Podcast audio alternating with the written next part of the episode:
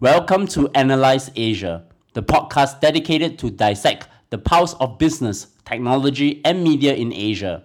The show is sponsored by idealworkspace.com, which promotes a healthier way of working through their adjustable standing desk. Check out their latest smart adjustable standing desk at aspirus.co, U S.co, and linkshes.com, where you can sell your products everywhere. Hi Ashish, Hey, Bernard. Hi. How are you doing? Hey, pretty good. How about you? I'm well. Where are you now? I'm in Bangalore. You're in Bangalore. So- and I'm talking to Ashish Sinha, CEO and founder of Next Big What. I guess is everybody would know is one of the well-known tech blogs in India. So Ashish Yep. uh, probably wanted to have this conversation because if I were to talk to you, you probably will be talking about India. And I think I've just interviewed Vijay Shekhar Sharma from the Yep. CEO of Paytm. I think you heard the interview. I don't know Yep, how you yep. do. How do you find the interview? It was pretty good. You know, Vijay is, is always a fun guy to talk to. Yeah, and I think he's very upfront about a lot of his thoughts and views. Yeah, but enough said, but I think I should probably come to you. So I wanted to start to get to know you better. So how did you get started in the space of technology? Actually, I'm a hardcore engineer. I've done engineering studies as well as MBA. And, you know, I started my career as a coder. I used to be a part of some of the very good tech companies in, in, in India. Before starting Plugged In, which we used to be called earlier before Next Big know, I was a product manager at Yahoo. I was uh, working with Yahoo India and uh, launching a couple of products in India. It's an interesting question for me to ask you. I mean, from Yahoo, you moved to startup Next Big What? What are the kind of Yeah. interesting career lessons that you have learned along the course of? The biggest thing is, I mean, this is something one of my boss used to say. I mean, discipline always wins over intelligence. If you're disciplined, it will always beat anybody who's intelligent but not disciplined. I think discipline has been one of the key driving factor for me. What made you start plugged in and then subsequently you evolved to Next Big What? So what really happened was that a lot of my friends were starting up, and this is I'm talking about 2008, 2009, when startup was not really a sexy word. You know the way it is now. A lot of my friends were starting up, and there was no place where they were actually able to get feedback.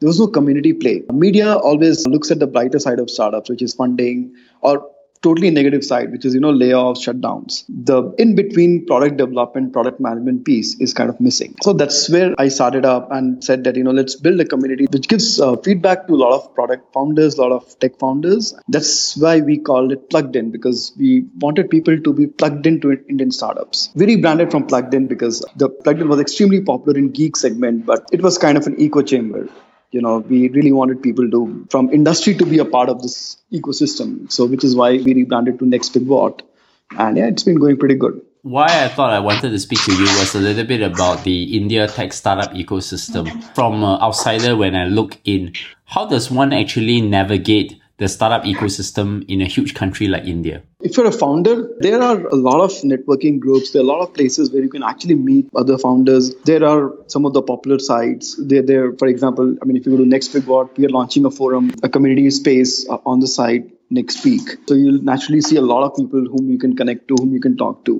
So i think one of the important pieces also that there are a lot of interesting events very small meetup that happen. That's where you see a lot of interesting founders you know people who come and share their journeys. So yeah i mean navigating india is not a big deal not a not really a huge challenge but at the same time one has to be really careful about the fact that there are a lot of people who are more for money and less for value addition. I mean typical lot of consultants who tell you that you know i'll get you funded in no time. That's something which one has to be careful about. Otherwise you'll see a lot of investors who are very active on twitter these days. A lot of investors or founders are obviously there. Twitter is i think a very good medium to start. You can connect to a lot of founders and investors. In India, what are the interesting trends that's actually ongoing in the last three years? You have very scaled up companies with huge valuations, such as Flipkart and Snapdeal. if you really look at 2015, you know, 2015 was a big year for India. Everybody was getting funded. Pretty much anybody who has a app idea got funded. Most of these fundings have actually gone to consumer market. Indian consumer market is big. I mean, really big. Thanks to the population and the fact that Android has penetrated the Indian space. Naturally, there's a lot of money that has been invested in the consumer space. Having said that, I think 2016 is going to be a cleanup year for India you'll see a lot of companies going through a downturn. For example, a Flipkart valuation is down by 27%. Similarly, some of the other companies who were unicorns last year may not be a unicorn this year. It's kind of very interesting because the ecosystem is evolving. This is the first time India has seen this kind of interest right from the government to everybody around. I've been seeing this space, you know, very active in this space since 2007, 2008. This is the first time that we are seeing that it is so much of interesting activities that government wants to do, and companies are really pushing the limits as well. So, are there so kind of infrastructure building? Government has always has five-year plans, and uh, you know, I mean, what happens in five years, nobody knows. But at the same time, I think given that even bad infrastructure is a great opportunity in India because then people don't take out their cars, you know. So then you have Uber and Ola. Everything is a big opportunity in India. Are there startup ecosystems that's actually congregating most startups? Like, for example, if you were to be in China, you either talk about Shenzhen, Beijing, and Shanghai. You don't talk about other areas. So, for example, Bangalore is obviously one of the most important space city for startups. So that's definitely one of the key places where you will find in Bangalore, NCR, which is basically the northern part. So you'll find a lot of founders who, actually want to who actually kind of settle there. That's a typical from location point of view. You know, you have pretty much NCR, then Bangalore, then Chennai, Hyderabad. So these are the different locations. And even in a city like Bangalore, there are specific zones which are extremely startup friendly. You know, you'll see companies out of companies. So it's pretty much well connected ecosystem. One interesting thing is that you wrote a report on decoding the India's unicorns and high growth startups. What are the interesting analysis that have actually arisen in this report? Well, some of the interesting facts are, for, for example, e-commerce e-commerce rules the unicorn space. In general, all the high growth space is ruled by e-commerce companies. It, it has taken Indian startups on an average of 6.1 year to hit the unicorn club. In fact, the fastest to go to reach the unicorn club in India actually is Ola. Ola took only four years to hit the unicorn club. Wow, that's interesting. Yeah. Do you really need an MBA degree to be a successful founder then? I, I think that was one of the things that you touched yeah. on as well. Yes, I think it's pretty interesting. A lot of us tend to believe that you need MBA to actually run a startup. Honestly, when we analyze the data, yes, I think MBA plays an important role. But at the same time, it's not really that crucial. For example, 67% founders of unicorn startups from India are non MBAs. Can you sort of give me a sense of like, other than Flipkart, Snap, Snapdeal, Paytm, any other yeah, yeah, any exactly. other unicorns so that you yeah. talk that you can so, talk, tell me about? Right. Paytm founder is not an MBA guy. Vijay is not a, not an MBA. Sachin and Binny Bansal, they are not MBA. Ola's Bhavish is not an MBA, so is the other co-founder. Quikr Pranay is, is actually an MBA from IIM Ahmedabad. Pretty much everybody, there are very few, actually there are only 24 founders who actually hold a post-graduation in business in, in, in MBA degree, you know. So others have master's degree, master's in science, which is from the US colleges. It's not really that important. How about having US experience versus no US experience then?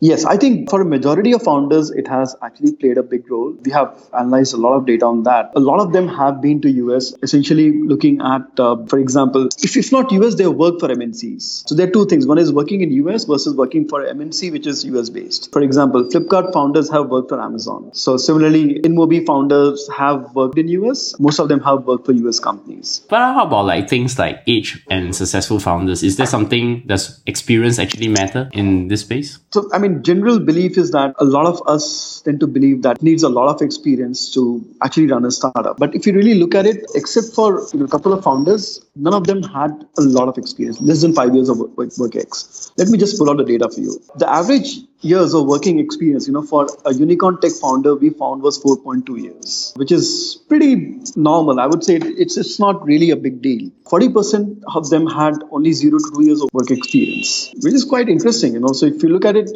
maybe because of that lack of experience, they were able to break through the clutter. In the report, you talk about metro versus tier two founders. What does that mean? So typically, what happens is, say, on an average, I mean, so what happens in India is there's a middle class. So what really happens is that you know there are metro cities and there are tier one and tier two cities, which are small towns which don't have a lot of infrastructure. Metros have all the infrastructure. So the natural belief is that those who are in metros are actually pretty good. You know, so they have access to a lot of resources and which is why they can actually make a better founder. They can make probably they can they're a better entrepreneur. Because you know they have uh, access to pretty much good colleges good schools and you know good society. But what we really found out was that you know only 30 34% are from metro cities. And the rest which is 66% are tier 20 and from small towns. It's it's a big big data if you really, really look at perspective that you know metros are not really producing a lot of entrepreneurs, a lot of unicorn entrepreneurs. It's the tier two and the small towns which have actually produced a lot. Is so, it because of the problems and, exactly. and also the way how they scale the company? Exactly. So, so my personal belief, and I, I come from a tier two city, that it's not really a function of resource availability. It's a function of the challenges that you face early in, in your life. So that's when you start relating to problems that others are also facing. And plus, when you are in a metro, you take things for granted. But in tier two, you know, you have to fight for pretty much everything. You know, so uh, right from, I mean, you school will be located at a certain distance. So you'll have to either walk or cycle down that. So a lot of things you learn on the way. You're more street smart than others. That tenacity to, you know, really that persistence actually comes when you actually struggle pretty early in life. Which cities are most of the startups located in? I think I asked that question just now. Yeah. So, you know, Bangalore is number one. You know, Bangalore is hub to pretty much most of the uh, startups. But at the same time, I mean, having said that, Delhi, I mean, NCR is actually becoming a big hub. Similarly, Chennai and Hyderabad are also picking up very, very well. I think four years down the line, you know, you won't see Bangalore as the number one city. Sorry, MCR is where? NCR is basically a mix of Gurgaon, New Delhi, and Noida. You know, so so this is basically North India. Mm. How about Mumbai? Because it's a yeah. financial capital. Mumbai actually produces a lot of companies which are extremely either they're in ad tech or they're in commerce. So Mumbai is obviously one of the key hubs. But at the same time, I think so when we analyze the data, what we saw was that 50% of high growth startups are in Bangalore, 13% are in Mumbai, 22% in North. Pune is like 6% and Chennai was 9%, you know. So it's kind of mixed. Bangalore obviously rules right now because there's a lot of great talent available. Would I say that Bangalore is equivalent to Silicon Valley or yep. in China? Yes, exactly. Probably I wanted to ask a question like, is there like a central place where startups in Bangalore actually group together, you know, people meet people, you know, like for example, in Zhongguancun, we meet the Starbucks between yeah, Tsinghua yeah. Park is where most of the founders would meet. Exactly. So there are uh, very interesting hubs in Bangalore, for example, where our office is. So we have a coffee day here. Then there is a Costa Coffee in, in a place called Koramangala. You'll find a lot of investors and startups over there. So there are hubs in, in Bangalore where you'll actually see a lot of founders. Pretty much every alternate table is is actually occupied by entrepreneurs mm. or investors. So I wanted to ask you like what are the interesting startups and emerging unicorns in the following categories? So tell me e-commerce, who are the unicorns or the interesting startups? So, you know, Snapdeal, Flipkart, obviously, I mean, these are the known guys. I mean, having said that, there are a lot of vertical e-commerce companies coming up, which is, for example, focused on just women uh, segment. Like Zivame is there. Then we have First Cry, which is a baby segment. So you have a lot of, then similarly, furniture, you have Urban Ladder. So a lot of interesting e-commerce companies are operated in India right now. And and this was partially the ones that are driving the unicorn growth. Yeah, exactly. What about payments? Paytm, 80% market share? I, I don't know about the market share. I think mm. you know it keeps changing every day. So, but yeah, Paytm is obviously you know going for a kill. Freecharge has made a very good comeback. Flipkart, everybody else, you know, so they are launching their own wallet. So it's going to be very interesting because India is cash is still a big component of transactions in India. And Paytm has a very interesting offline cash strategy. So instead of paying for your fuel you actually use Paytm cards, you know, so you use a Paytm account. Similarly, Freecharge is also going after offline market. So I think, I mean, it's one of the hottest space in India. Payment is really a big deal. Now, what about logistics? A lot of companies trying out, right from Delhivery to XpressBees to, you know, pretty much uh, a lot of companies are active in this space. I mean, at the same time, India is the, the last mile logistics in India is still a big challenge. And that's where, you know, the government run post office is actually has actually turned out to be a big so they, their revenue was really the, the revenue really jumped last year thanks to all the e-commerce companies using their service. Okay. Then what about on-demand services? I mean taxi i know all ola cabs is probably the only like one unicorn in one category right? Are there any yes. other interesting on-demand services? Yeah uh, you know so so there are a lot of very interesting companies. For example there, there are companies like Jugnoo then you know so basically the, there are a lot of categories. So for example there are bike taxis you know so like for example uber launched its bike taxi service in india. So similarly you have a lot of startups in auto space space you know so automobile you know so i mean it's basically auto rickshaws service, right? So they so essentially bringing they are bringing auto rickshaws on demand. But yeah, Ola Cabs is the only unicorn in that category. And real estate, I know Housing.com and a very controversial yeah. founder who has left and started something else. So Yeah. What is that about? Yeah, I think it was all fun last year when Rahul was there. But yeah, I mean, real estate in India is going through a tough time. The sector is generally not doing very well, and because of which consolidation is also happening. So, for example, CommonFloor was acquired by Quikr, and you know, so but but real estate, I think definitely there is a lot of action happening over there. But in the, the industry itself is going through a tough time. How about mobility and Internet of Things? Like for example, mobility, I would be thinking about mobile apps, and Internet of Things would be like things that interact with sensors or yeah, something yeah, offline? Yeah. yeah, I think mobility, yes. I mean, app space is kind of a big space in India. You, given that, if you just look at Facebook numbers in India, you know, it's pretty high, right? So more than 120 million users in India, right? And largely people are using their devices to access Facebook and pretty much any consumer product. So apps are definitely a big, it's a big market opportunity. I mean, having said that, a lot of funding went to app space last year and a lot of companies are now rethinking their app strategy and they are launching their desktop site as well mm. you know so because what really happens is even though people are doing a lot of transactions on their apps uh, they're still using desktop for discovery. Internet of Things, yes, I think government is trying to push a lot. There are a lot of companies operating in this space, but ultimately, my belief is that IoT will succeed only when you know you have ability to manufacture in India, and, and government is changing that. So mobility, I just want to come back to the mobility. Uh, can you give yeah. me some examples of interesting apps in India that's very specific to India itself?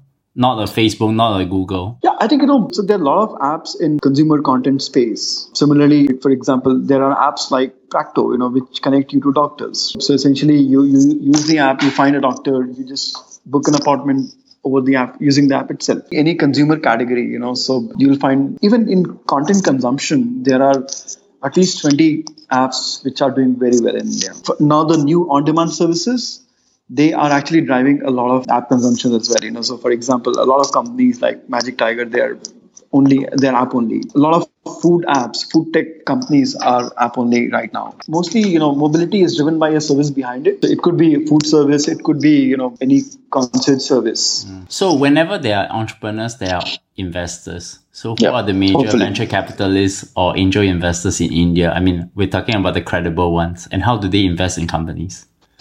So I think you know pretty much standard names: Sequoia, Accel, Nexus, Kalaari, or SAIF Partners. So, so yeah, pretty much a standard set of, I mean, which are uh, pretty well known in the global space as well. And, and I think, you know, angel space in India has heated up, but at the same time, right now it's slowing down. Right now, deal discovery is still happening offline. There's, there are not a lot of platforms like AngelList in India. So, are there any angel investors that are known in the Indian market? Yeah, yeah. I mean, there are a lot of them. You know, Ratan Tata, who was the chairman of Tata Group, you know, he is one of the most active angels in India. Similarly, Rajan Anandan, who's head of Google APAC, I believe, not just India, he's one of the active angels. You know, similarly, you have Anupam uh, from Shaadi.com and a lot of uh, very, very amazing angels in India. What's the impact of, like, say, India conglomerates such as Tata Group, Reliance, and Infosys? What's the impact to the startup ecosystem, or have they done nothing yet? So my personal belief is nothing. But having said that, I think a lot of them have created jobs and at the same time opportunities for everybody else. For example, Infosys is known as a company which distributed ESOPs, and it was one of the few companies way back in you know early 90s to have done that. So those who were in Infosys around on that time they have made a lot of money so yeah i think that's kind of really so you know so the inspiration is how i would say indian founders look up to them a lot of them have plans to do something in startup space but i haven't really anything i haven't really seen anything concrete yet Will they come in at some point? Will I mean I think they will, but uh, so there were a lot of plans after the 2015 boom. Now that things have settled down, think there's a bit of downturn happening in India right now. There's very few Series A happening. I'm not sure whether they'll really focus on this space. Do you see the rise of internet conglomerates in India, such as the BAT? And if so, yep. who are the likely candidates to be on this list? So my personal belief is companies like you know Paytm, Flipkart, Ola, they are going to drive. You know, they are kind of there will be the conglomerates, internet conglomerates in India. I mean, again, Snapdeal as well. So, so what's happening in India is that if you conquer the payment space, you actually can control the e-commerce space as well. This is a strategy which Paytm has followed. I believe you know they have learned a lot from this Baidu, Alibaba, and Tencent strategy. So recently, President Modi unleashed the initiatives for Startup India. So, what are the interesting policies, in your opinion, are interesting to the ecosystem? This is something which has not been implemented yet. But the only thing that I really look forward to is that shutting down a company in India should, should be extremely easy. You know, right now it's not. You just you just can't shut down a company in India. So one of the things that they've announced recently in the budget is that you know shutting down will become easy. I'm looking forward to that implementation. And so with US funds slowing down their investments in the US, are you seeing the same situations that are happening to the unicorns here in India? I think you talked about yeah. the Series A crunch earlier. Do you see yeah. other things happening? Oh yeah, I mean not just unicorn everywhere, you know, across stages. Angel funding has become tougher you know raising angel round is getting tougher. Now investors are looking at more data more you know traction right? Earlier it was more about ideas. Now it's a lot about traction. It has impacted the indian funding scene and i think i personally think that it is for good. We needed that kind of market you know, correction. we, i mean i think everybody needs it. This was still a story that's still going to be continuing and i guess it's going to be much more interesting as the year goes by. Ashish tell me where do my audience find you so I'm very active on Twitter. My Twitter handle is at the rate uh, CNHA. It's basically spells as Sinha, pronounced as Sinha, right? So CNHA. And you can find me at bleungcw at bernardleung.com. Subscribe to us at Analyse Asia, A-N-A-L-Y-S-E, Asia, A-S-I-A. You can find us on Stitcher, iTunes, SoundCloud, and Acast. And of course, tweet to us. And if you have any feedback, let us know. And uh, Ashish, once again, thank you for coming on the show. Thanks, Bernard. It was great talking to you.